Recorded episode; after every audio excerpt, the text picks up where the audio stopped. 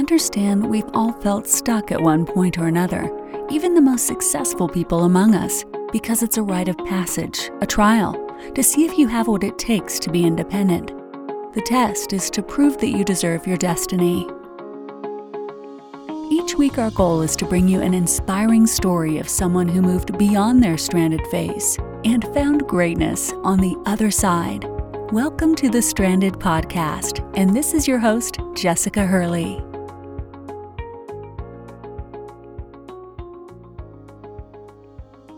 What's up? Welcome back to 15 Minute Friday. It's been a minute, and my apologies. I don't have a good excuse other than I just simply have not had the time to set aside to do that additional 15-minute video, but I am making it a priority again because these are my personal fave, and I get a lot of good feedback because this is just enough for your car ride to work. So, and I feel like 15-minute Fridays are more applicable for your day, and I want you to be able to, as you go through your day, to say, oh, I remember that. Let me use that. I want these to be applicable tools you can use throughout your day. So Today I want to talk about something that everybody deals with.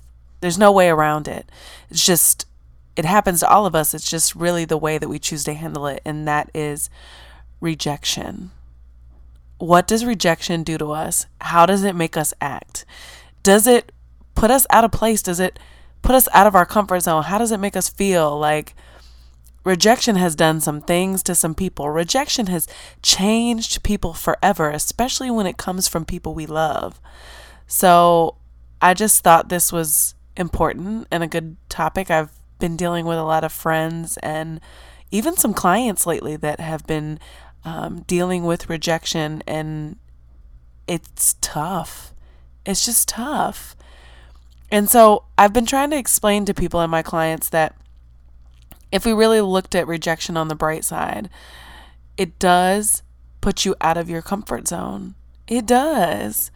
But sometimes we need people to be brutally honest with us, because when that forces us out of our comfort zone, we all know that when we step out of that, that's when we're at our best. And one of the biggest issues with rejection is that it plagues us and we run from it because it puts us in fear. And whether anyone listening to this is willing to admit it or not, we're all seeking approval. We all have a desire for approval from others. And rejection, that's a slap in the face. That is someone saying, I don't approve of you. So it's really a step in the right direction if we would just to see it that way, instead of looking at rejection as a way that people disapprove of us. So instead of trying to change your perspective, I figured I would give you some tips on how to deal with rejection, because there is no way around it. You can't run from it. You can't be fearful of it. You got to move forward, and you have to move directly through it. So I wanted to give you 7 tips I put together on better ways to deal with rejection. So number 1, I want you to understand that rejection enables honesty. And we're scared of honesty. I'm scared of honesty. How many times has someone told you something and said, I'm just telling you the truth, and you're like, man, I almost wish I didn't let you tell me that. Or you're asking a boyfriend or your significant other, and they're saying, I'll tell you the truth, but it might hurt. You've heard that Pharrell line, the truth will set you free, but first it'll piss you off. And we have to know that because it enables honesty, it's not always an insult. If we looked at it as a way to empower us and kind of break down those walls of pride, because it really just hurts because it's messing with our pride, right? It's saying you thought you were doing everything right, but you're really not. And here's what I'm pointing out to you.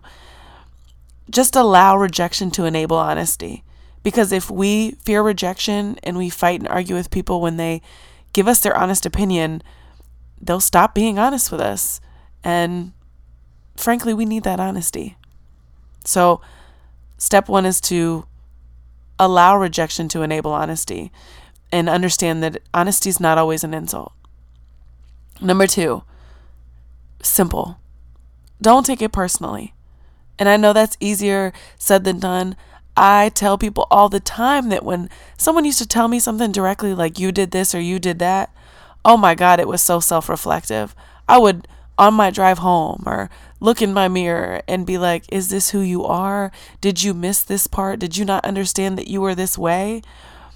But when that's the mistake we make, is when we allow someone's rejection to define who we are, you typically miss the whole lesson because you allow what they said to consume you.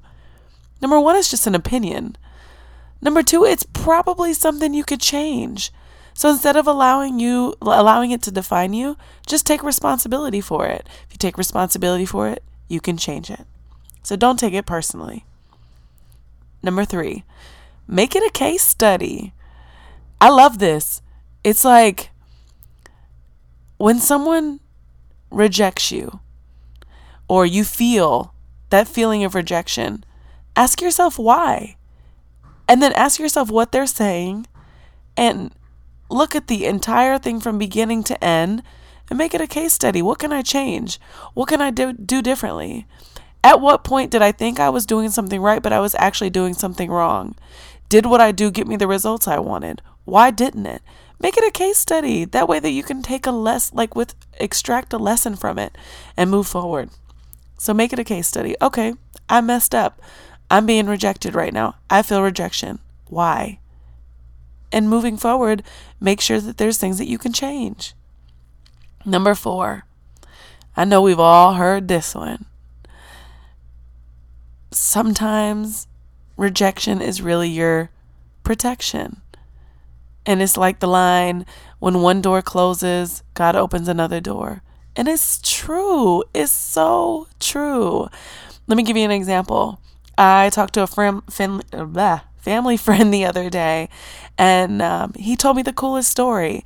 He was working for a bank, high-level position. I think it was like a financial advisor. And after a year into his career, he had to take a test to get a promotion. And he failed the first time. So he was like, okay, I gotta study a little harder. Clearly, I'm not doing this right. Studied for months and months, took it again, missed by a few points. Took it a third time, missed by a point. Now, at this point, I'm listening to his story and thinking, oh, hell, I would be like, Jessica, what is wrong with you? Why can you not get this right? You're clearly not taking this seriously. It would be so self-reflective. I'd be like, girl, you got a problem. You need to get your life together, blah, blah, blah. And he was just like, you know what? I don't know what's going on here. This isn't making any sense. And then his job came to him and said, listen, we'd be happy to have you. We love the work you do, but because you can't pass this test, we got to let you go. You can go study, take it as many times as you like. Once you pass, we'll be happy to bring you back. And so he went from having this great job to having no job at all. Good news is he did not let this define him. He continued to get up every morning and go to coffee shops and work as if he was going to work, even dressed for it. Started an idea of building his own business and just kept trucking along. And in a volunteer role, he was helping someone out over the weekend and ran into someone that he knew, wanted an update from him. What was he doing? Where was he at? What were his goals? They had a quick conversation, and that led him to his dream job. 5 months later, his dream job. Literally, that contact that weekend at that volunteer event connected him with someone that led to an interview for his dream job. He couldn't be happier now. And that just blew me away because I was like, you know what? That's that rejection. That's somebody getting the fluff, the stuff you don't need out your way to say, I know it don't feel right now. I know it feels like you're not worthy, but there's something else. There's something better on the other side. Just give it some time. So no, sometimes rejection is protection. It's opening another door. Number five, don't be afraid to acknowledge your emotions. Sometimes we get upset and we're like, okay, you can't get upset. You're wrong for this. Don't get mad. And you're kind of right, but you have to know that you're never wrong for having feelings. You need to have feelings. You need to be like, okay, I'm upset about this. Why am I upset about this? Because someone said that I'm I'm not doing well because I did this. Okay, well, did I do that? I kind of did. Like, you have to be sad, upset, and hurt, and kind of grieve and go through those feelings and then move on. But just suppressing them, everybody knows what that does. That's not healthy for anybody. And my favorite part about acknowledging your feelings is deciding what's black and white. And I think I've talked about this on several podcasts before. But for me, when somebody tells me something I don't like, I feel the feelings and then I go, okay, so what's black and white about this? What is true? What part of it is made up? What part of it is a story I'm telling myself in my head? So I'll give you a perfect example. Last week, I had an evaluation at my job where we're allowed to get an extra incentive yearly for, just good work. And so we're evaluated on a number of things. And I scored, it doesn't matter what I scored.